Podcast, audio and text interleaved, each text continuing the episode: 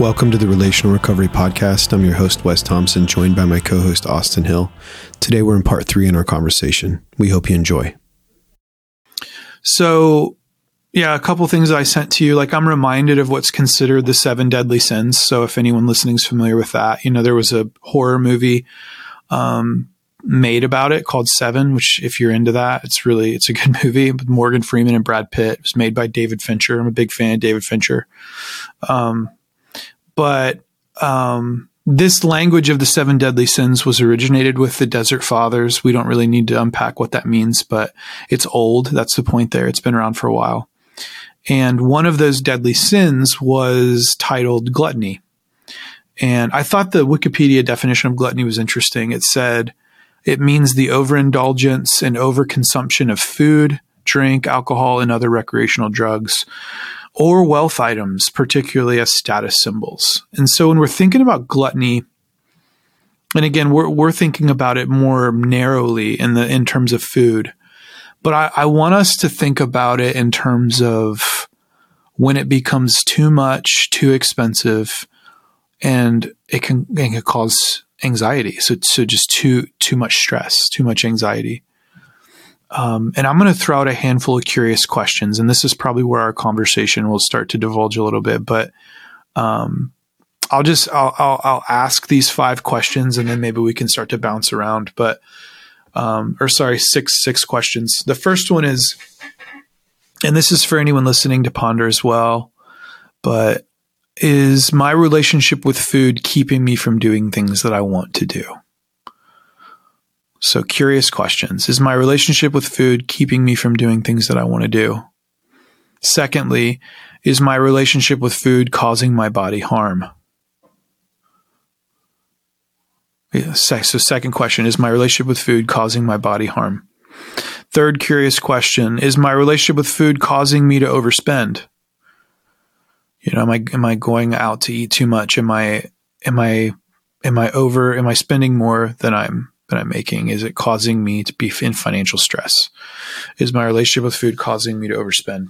Fourthly, is my relationship with food negatively impacting my closest relationships? Um, fifthly, am I eating when I'm anxious, tired, lonely, or angry? Right. Kind of what we're getting to there is like coping. Is am I using food to cope? Am I eating food when I'm anxious, tired, lonely, or angry? And then lastly, the last curious question, and we could come up with a lot more. I'm sure you come up with more. These are just kind of six off the top of my head. But the last curious question is Do I routinely eat more than I intend to? Yeah, I think that'd be something that a lot of a lot of men do growing up or just a lot of people do like growing up if you had siblings or especially brothers it's like a competition to see who can eat the most. It's like why buffets are the best things when you're a, a middle schooler? Because you can just gorge yourself until you can't eat anymore.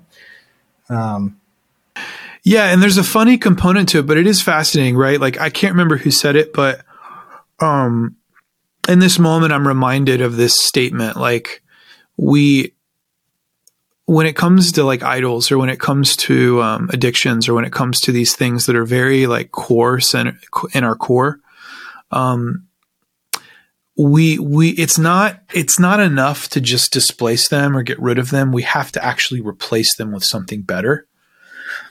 Um, so again if we're trying to stop doing something we can't just stop. Like like our passion and our focus are going to be aimed at something. So like if you're going to get rid of something, the best way to go about it is to find something else to replace that energy, to find something better. So like the, the, the negative example I can give is, you know, there's a joke at the refuge that like guys will come into the refuge, get sober, and they'll gain a bunch of weight. So it's like, unfortunately, I think for some of us, we'll jump from one addiction to another one. And so that's what happens sometimes, right? We just displace one unwanted behavior for another one. Yeah, because we're being driven by something. And we're choosing something and we're choosing something that everybody does at least 3 times a day. And so it's really hard to argue with that.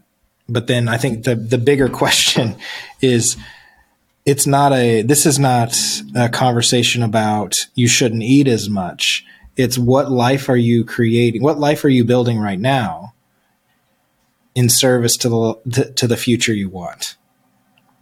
So like if if we're sitting if we're sitting around and, and like someone is is like because the last time I went to the doctor, I'm I am technically uh, 35 pounds over my ideal weight, and I don't know what it like. I am almost technically obese.